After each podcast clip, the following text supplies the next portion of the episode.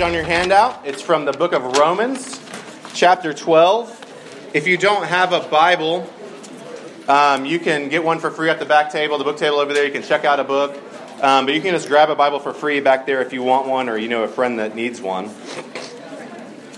Um, uh, I, I, love The Office. Season three of The Office is probably the greatest moment in television history. Um, and uh, I, I, think that many of us connect with Jim Halpert. I, I, feel like we're like intended to connect with Jim. I don't really know why, um, because Jim is a real jerk. If you really think about it, Jim is a not nice person, um, and I connect with not nice people. And uh, but Jim, I think part of what we connect with about Jim is that Jim has a real sense that like his life and his work are completely purposeless and meaningless, right? And he is sort of undone by the, the, the meaningless toil of his job. Um, and he longs for, a, you know, as you know, if you get toward the end of the series, longs for a career and a life that's full of purpose, right? And, and authenticity where he can be who he really is and thrive. And, uh, and in that way, I, we're all like Jim. Like, we all want to do work and have relationships and friendships and be able to live our life in a way that is full of purpose, in a way that we can feel really authentic about what we are doing. That, like, we're actually engaging our, our hearts and our minds and our souls and our bodies in a way um, that, that really does have purpose and, and authenticity. And uh, that's here. I think that's true of everyone here tonight, whether you're here and you're uh, a believer uh, in the Lord Jesus or not, or you're trying to figure it out. We all want to live authentic and purposeful lives. And life as a follower of Jesus, and this is what I want to explore together this the rest of the semester. I believe that, that life as a follower of Jesus is beautiful in that way. That it is very purposeful and allows us to live with a sense of authenticity and consistency in our lives. And so whether you're here tonight and you're a Christian or not, I think that considering what does it look like to follow Jesus is worth uh, all of our consideration. So we're going to work together. It's going to be the same passage on the handout every week for the rest of the semester. And we're going to work through it bit by bit and see what does this life look like in Christ. So we're going to read here. We're just going to read the first two verses. The book of Romans is called Romans because a guy named Paul, who was a leader in the early church, right after the death and resurrection of Jesus, wrote letters to various local churches. They're real places. They're not just like some people. It's actual people living in Rome who were Christians, and he was writing to them, to the church there in Rome. And this is what he says in chapter 12. He's just been spending all the first 11 chapters talking about how God makes us right with him. And then he says, I appeal to you, therefore, brothers, by the mercy of God, to present your bodies as a living sacrifice, holy and acceptable to God, which is your spiritual worship. Do not be conformed to the image of this world, but be transformed by the renewal of your mind, that by testing you may discern what is the will of God, what is good and acceptable and perfect. Uh, we read this, uh, this text because um, uh, we believe that it's God's Word. And uh, since it's God's Word, we need God's help to understand it. So uh, I'm going to pray, and then we'll dive in. Father, we thank you for your Word. Uh, Lord, we, we acknowledge that we're coming from lots of different places, as always, tonight. And uh, Lord, some of us are eager to hear what you have to say. Some of us are suspicious. Some of us are resentful. Some of us, uh, as, as Noah helped us to see, uh, Lord, have anger um, that because we feel out of control. Lord, some of us have deep sadness because we've lost um, someone. Some, some of us are, are, are confused. Um, many of us are skeptical. And Lord, many of us are hopeful.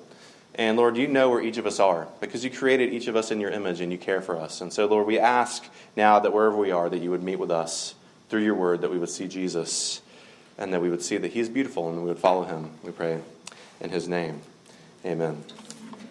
So, uh, I'm an appreciator of memes. Um, part of the reason why me and Colin Jewell have such a tight relationship, we're pre- appreciators of memes. And uh, one, one of the oldest memes that I saw was like before a meme was a thing was there was this woodcut print of the, the Roman Colosseum, and there were in the middle of it these Christian folks, uh, men, women, children, older folks, younger folks, and they were there on the floor of the Colosseum, and they were letting out lions out onto the Colosseum because uh, there was a time around 65 AD where Christians were persecuted in, uh, in Rome.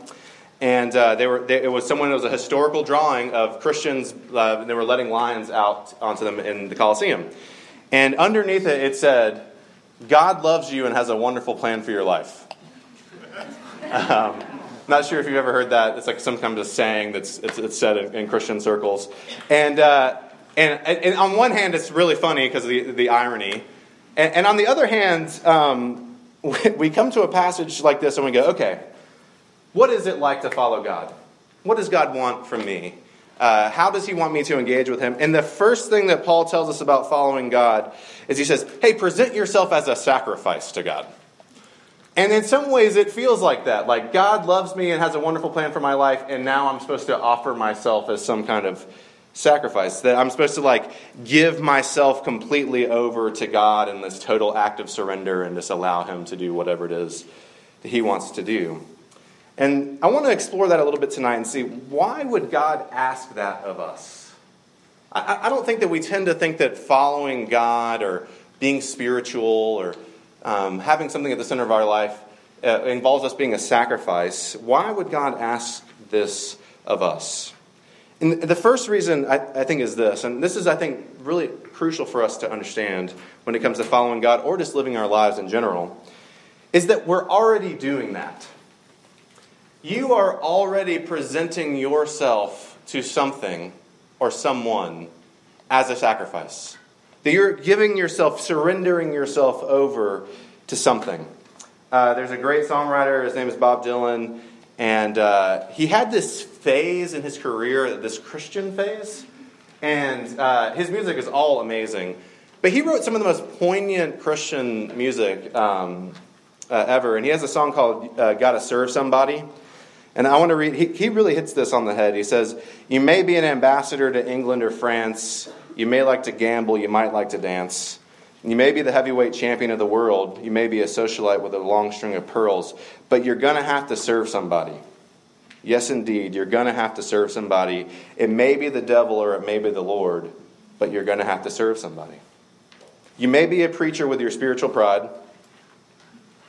You may be a city councilman taking bribes on the side. You may be working in a barber shop. You may know how to cut hair. You may be somebody's mistress, maybe somebody's heir. Might like to wear cotton, might like to wear silk, might like to drink whiskey, might like to drink milk. You might like to eat caviar, you might like to eat bread. You may be sleeping on the floor, sleeping in a king size bed, but you're going to have to serve somebody. Yes, indeed, you're going to have to serve somebody. Well, it might be the devil or it may be the Lord, but you're going to have to serve somebody. And I think Dylan hits it on the head. We don't just engage with things in our lives as options for us, but we actually give ourselves, body and soul and mind, to the things in our lives and we serve them. And my question is, as we begin, is who or what is it that you are serving? What are you giving yourself to? And what I mean is that we present ourselves as a sacrifice to something so that, as Paul says here, that we will be found acceptable he says, uh, I appeal to you, therefore, brothers, the word there is for brothers and sisters, by the mercies of God, to present your bodies as a living sacrifice, holy and acceptable to God. We're giving ourselves to something so that something will tell us that we are acceptable. The word can also mean well pleasing. We give ourselves to things so that we will be, hear from that thing or from ourselves that I'm good enough, that I'm acceptable, that it's okay. And that could be grades, could be a cause, could be a significant other, or could be your parents, but we give ourselves to these things our thoughts, our time, our money, our desires, our imagination. And I think about this when I, I talk to many of you, and you, many of you have been told, as I was, uh, throughout your life, that you are a really exceptional person, and that you have so many gifts, and that you're going to do something very special. And let me tell you, people will always respond to gifts. People will always affirm your. When someone sees that you're gifted, someone's going to come along and say, Hey, I see that gift, and it's really great. You're going to do something special. But since you've been hearing so long that you're special and that you're going to do something, you've been trying to work those gifts into that outcome, right? You've been trying to develop that gift so much that we don't do the thing that we really have to do in order to make an impact is we have to be developed as people. Like our souls and our character has to be developed. Uh, gifts happen. Gifts you can get good at, gift, a gift you can home, but a person is something that has to be developed over their lives. And so what happens is you feel like a failure because you know you have the gifts and you know you're not doing everything that you could be doing with those gifts. And you feel like a failure and you're 20 years old. You know? And you feel like, uh, you know, you despair then. You're like, I, if I had these gifts and I'm not accomplishing something, I'm in the best years of my life, what am I supposed to do? And you despair and then you work harder to try and hone the gift. And then you despair because you're not meeting the standard. And I'm convinced that's why we drink more than we should. And I'm convinced that that's why we watch TV more than we should. Um, it's because we're giving ourselves to something so that we can be told by others that I'm acceptable and that I'm well pleasing. And I want to tell you some good news, and that's that presenting yourself as a sacrifice to God, a living sacrifice, as Paul says, is totally different than that. It's not giving yourself body and soul to something so that that thing will tell you that it's finally good enough. Presenting yourself as a sacrifice to God um, is a response to the fact that God says that you are already acceptable to Him. We are dying to become acceptable to the world around us. For someone to tell us that we're okay and well pleasing. But Jesus died for you to become acceptable to God. You're dying to become acceptable, and Jesus died for you to become acceptable to God. Because look at what Paul says. He says, by the mercies of God. He's saying, I'm, I'm appealing to you by the mercies, through the mercies, in view of God's mercy.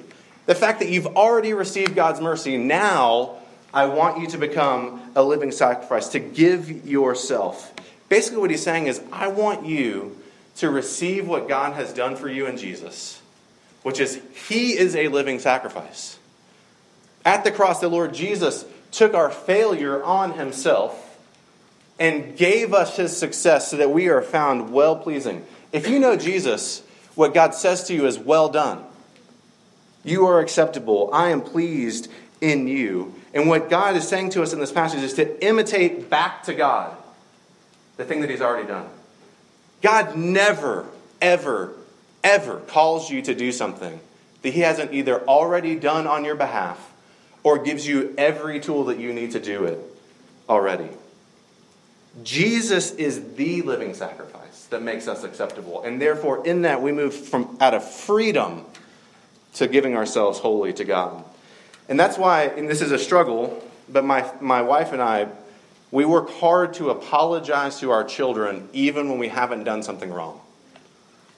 Because what we're trying to tell our kids is, you know, I can tell you that I'm sorry even when I'm not at fault because Jesus took the blame for something that he never did for me, to give me freedom.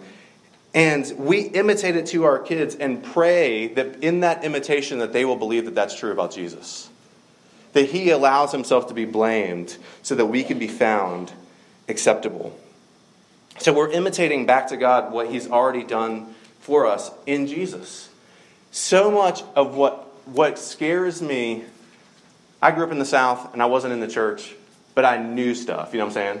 Like I, I kind of had an idea of like what they talk about in there, and uh, what I heard, and a lot of what you have heard, is what I would call something that inoculates you against the gospel. The gospel is the good news of Jesus.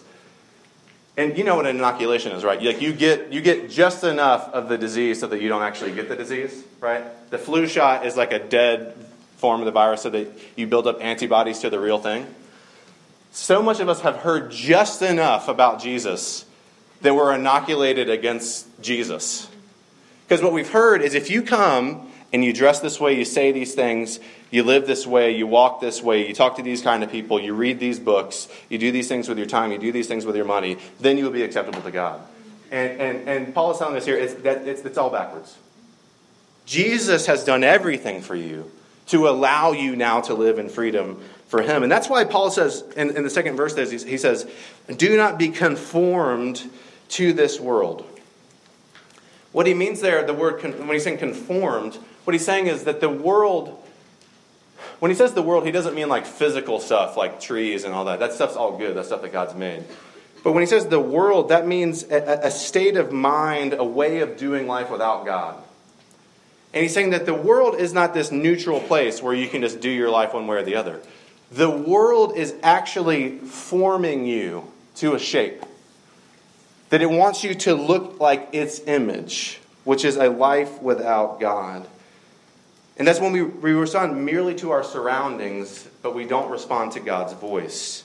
The world act, actively forms us. This is part of what I, there, there's so much to love and to, to dig into with, with Black Panther. But part of what I really, really appreciated about Black Panther, if, if you've seen it, and this isn't going to ruin anything for you, I don't think, but T'Challa and Killmonger as, as two people are formed by their worlds. They, they have been conformed to the image of the world that they know. T'Challa in Wakanda. Um, excellence, pride, something to be protected, something of value that should be, they should be kept and held um, in protection. And then Killmonger, growing, growing up in Oakland, understanding the oppression that his people are going through, wanting to take that oppression back to the people that he has oppressed. They both have much to learn from each other, and I really appreciate how, uh, how T'Challa's world is, is, is shaped in, in a beautiful way by his encounter with Killmonger, but they've both been shaped and, and, and, put into the image, conformed, if you will, to their worlds, but in different ways. Um, and, and what is saying is don't be conformed to the image of this world. A lot of y'all are, are currently playing Fortnite, I understand. Um, I am old. I have not played Fortnite, but it sounds awesome. And Noah Garinger invited me over to play. I'm going to take him up on that soon. Um, and uh, but my understanding about Fortnite, if you don't know, it's a game where there's like hundred people, and at the end there's only one or two or four or twenty. Um, uh, is my understanding. That's correct. But as you play, the map that you're playing on actually gets smaller and smaller, right? The fringes move away, and you only have so much room to play. And being conformed to the image of the world is kind of like that. When you're conformed to the image of the world, actually your world becomes smaller and smaller. The room that you have to play in becomes smaller and smaller. Think about it like this. Some of y'all are really passionate about the community that we live in and about society. You're passionate about policy making. You're passionate about politics. You want to make a difference. And that's a beautiful desire. And I want you to hear me affirming that desire that, that is part of God's image in us that helps us, that makes us want to move out into the world and make a difference. Um, but the, the, the, the world has a mold for you for that. And that mold basically looks like you've got to, to matter, and you have to succeed in winning to have significance at the political or the policy level. What it means to be in politics is to succeed. And what happens then, as, as you get pressed into the world's mold in that way, you lose that beautiful, expansive map of making a difference, and you become, the map shrinks more and more and more because it eventually becomes about you earning significance or differentiating yourself from others. Because you can't earn significance. You can't go out there and get significance. Significance is something that is given to you by God. You can't earn dignity. God gives it to you. You can't earn an identity. You can't make an identity. God gives it to you, and you can't earn significance. But this beautiful thing happens, and sometimes you see it in people, is that when they actually give themselves to God and they give that care to want to make a difference to God, um, and they make themselves disposable to Him, the map begins to get bigger and expand, and that you can work for others, enjoy, and actually move out to people and say, I don't need anything from you. Can I serve you? Can I learn from you? Because Jesus said this He said, If you try to save your life, you will lose it. That's the way to lose it. If you actively try to save your life, you will lose it. But if you lay down your life for Him and give it to Him, then you will keep it forever. God calls us to give ourselves completely to Him not so that we will die, but so that we will live. He says, offer yourselves by God's mercy as a living sacrifice, something that will live forever to God. But we can't hold anything back because when part of you is not available to God and His purposes, it's not as if the other part is just waiting back here looking for somewhere to go. the other part of you is actively engaged in sacrificing for something else. We, we're never neutral in our hearts. And my question for you is don't you long for a purpose that is big enough for all of you? A purpose that you could give your whole body and your dreams and your time and your energy and your mind and, and your love, that you could give it to that purpose. And following God, knowing God, is that purpose. And, and, and, he's offering it to us tonight. He says, I urge you, just come to me by my mercy and give everything away. It'll cost you nothing but everything, and I'll give you life. And, and, and where do we start? He says right at the end of the passage, uh, if you're here and you're hearing that, you're like, okay, that's interesting. That, that, that, feels, that feels good. How do I do that? This is where Paul says to start. He says in verse 2 Don't be conformed to this world, but be transformed by the renewal of your mind. He says, Be transformed by the renewal of your mind that you may discern what is the will of God. What he's saying is, allow yourself, because I, I, would think he would say, don't be conformed to the image of the world, but be conformed to God. What he says is, don't be conformed, but allow yourself to be transformed by letting your mind be renewed. The things that you dwell on in your mind really matter. They matter way more than you think that they matter. Because 99% of the stuff that you're thinking about, you never even realized that you were thinking about it. But you were dwelling on it again and again. Y'all think about yourselves, honestly, and, and, and, so do I, but I hear it most days from y'all. And you think, like, this is just how it is. This is just who I am. This is what I struggle with. These are my issues. These are always going to be my issues. And you know what? This, they pretty much define who I am. I can't do that thing because if you knew, you know, what I've been through or what, where my shortcomings are. But God is telling you right here, He's saying, look, um, Test how I've called you to live. He says, by testing you may discern what is the will of God, what is good and acceptable and perfect. He's saying, look, try out following me. The thing that you feel like, I can't do that, I have this sin, I have this issue, it's preventing me. He says, what I want you to do is I want you to, instead of dwelling on what you can't do and who you aren't, I want you to step out into what I've called you to do and see if it's good and true and perfect and acceptable. You'll find that it's good. Again, God's never going to call you to something and then pull out the rug from you. He's never going to do that. He says, step out, test it. He's essentially saying, test me and see whether or not I am good. Whose voice are you listening to? Who are you going to serve? Um, I, I, some, one of the mistakes that we make in the church is that we, we do this thing where we're like, you know, what's normative and what people do when they are Christians is that they get married and they whatever, you know, like they have this kind of family and they basically just ignore all people that are younger than them or older than them and they just do their family, right? And so I don't want to do that. I, I, I don't want to give that impression.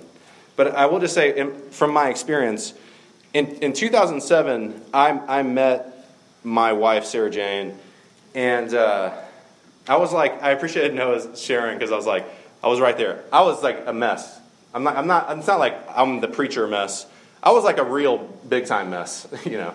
Like, I don't want to just like tell her everything at first because she'll definitely not want to go out with me again. Because um, it's not like I did some stuff in the past, but like I did some stuff in the past month, you know. And um, when I met her, at first, what was in my mind was the things that I was struggling with or I felt like were inhibiting me from being who I would want to be. And then when I met her, I honestly just surrendered all that crap. I was like, this person, like, I don't care about that stuff that was inhibiting me before because it's going to stop me from being with this person, and she is she's a lot better than all that crap. And it wasn't. It didn't look like me just like changing my life. I just said, I just I just gave up. I honestly, legitimately just gave up, and I said, whatever you think, um, I'll go wherever you go and, and whatever you say to do, I'm pretty much just going to do that. Because nothing that I was struggling with was important enough to keep me from what God had for me there with her. And God's grace is like that. That we can, in our mind, say, I won't be defined by anything but God because He is beautiful and good. And a last word here, and it's to, it's to my overthinkers. Um, some of y'all that are overthinkers, and by some of y'all I mean like 90 something percent of y'all. And um, I love not overthinkers because this is a school to chill. And um, but it's not that you think too much about stuff because your mind is always thinking thinking your thoughts. It's that the things that you dwell on are either not true or only kind of true. Um, Back to the person that says, like, I'm a failure. Uh, it, it, you dwell on that in your mind. The things I haven't done. I'm defining myself as my success. I failed. I haven't met the gift. I haven't met the standard I have for yourself. And what God is saying, being transformed by the renewal of your mind, is understanding that no, you're not. You're not a failure. Not because you're good enough and smart enough and gosh darn people like you, but because in Jesus you are complete. Because you don't get to decide your identity. Jesus comes and says, I will make you holy, I will make you acceptable, and I will make you perfect. You are an adopted child of the living God. You're not a failure, but you have to dwell upon these things. You have to learn to abide on these things in your mind, and you must learn to think God's thoughts after Him. And just surrender to Him in that way, in what you dwell on in your mind because God is calling each of you tonight to give your life totally to Him, to surrender Him to Him, to not fight the current of His grace, but to allow yourself to be swept along by Him. And my promise to you, my challenge for you, is that in that you will find purpose and true authenticity. You may find out who you were meant to be. Let's pray. Father, we thank you for your word, and we acknowledge that it is a lamp to our feet and a light to our path. And Lord, we long um, to be full hearted at, at anything. And thank you that you call us to give away everything to you because we can trust you with it. And so, Lord, we just pray that you would teach us. Lord, we long to know um, how to not be conformed to the things that are oppressing and hurting us but to instead allow our minds to be transformed by you. Lord, help us to dwell on you, to derive our dignity, our identity, and our significance from you. We plead with you for that in Jesus' name. Amen.